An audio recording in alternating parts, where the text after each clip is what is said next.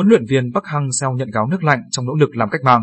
Huấn luyện viên Bắc Hang-seo thử nghiệm đội hình 4, 2, 3, 1 ở đội tuyển U23 Việt Nam nhưng không thành công.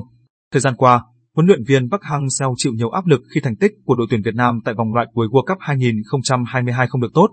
U23 Việt Nam, áo trắng, thử nghiệm sơ đồ 4, 2, 3, 1 bất thành. Ảnh VFF. Nhiều ý kiến chỉ trích nhắm vào nhà cầm quân Hàn Quốc khi ông không làm mấy lối chơi, nhân sự ở đội tuyển Việt Nam.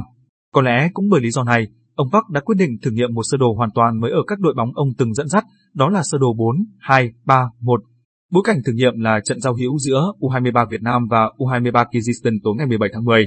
Dẫu vậy, trong hiệp 1, các tuyển thủ trẻ Việt Nam vẫn chưa thể tạo được những tình huống nguy hiểm về phía khung thành của đối thủ Kyrgyzstan dù kiểm soát tốt thế trận. Thậm chí, nếu không có sự xuất sắc của thủ thành Quan Văn Chuẩn, lưới của thầy trò ông Bắc đã rung lên. Bàn mở tỷ số ở cuối hiệp 1 mà U23 Việt Nam có được cũng xuất phát từ lỗi của hậu vệ đội bạn trong vòng cấm và trên chấm 11 mét.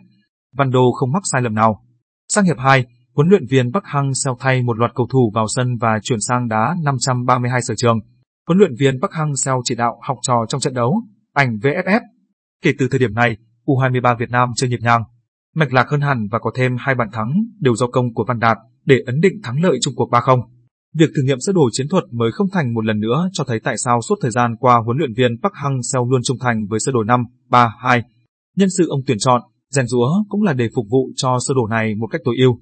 Từ trận giao hữu của U23 Việt Nam, nhiều khả năng thời gian tới đội tuyển Việt Nam rất khó thay đổi cách tiếp cận chiến thuật, ít nhất là nhìn từ yếu tố sắp xếp con người. Hôm nay đội thử nghiệm đội hình chiến thuật với bốn hậu vệ. Tuy nhiên, quan sát thấy hệ thống vận hành không tốt nên ban huấn luyện quyết định điều chỉnh sang sơ đồ 3, 5, 2. Thực ra, đội cũng chưa tập luyện nhiều với lối chơi bốn hậu vệ nên khi vận hành không tốt thì cần phải điều chỉnh. Những cầu thủ nào thể hiện được phong độ tốt nhất, ổn định nhất và thi đấu tốt trong hai trận đấu vừa qua sẽ được lựa chọn. Trợ lý huấn luyện viên trường Trung Ngọc Cảnh chia sẻ sau trận. Liên quan tới tuyển U23 Việt Nam, thầy trò ông Bắc còn khoảng hơn một tuần tập luyện trước khi bước vào vòng loại U23 châu Á 2022.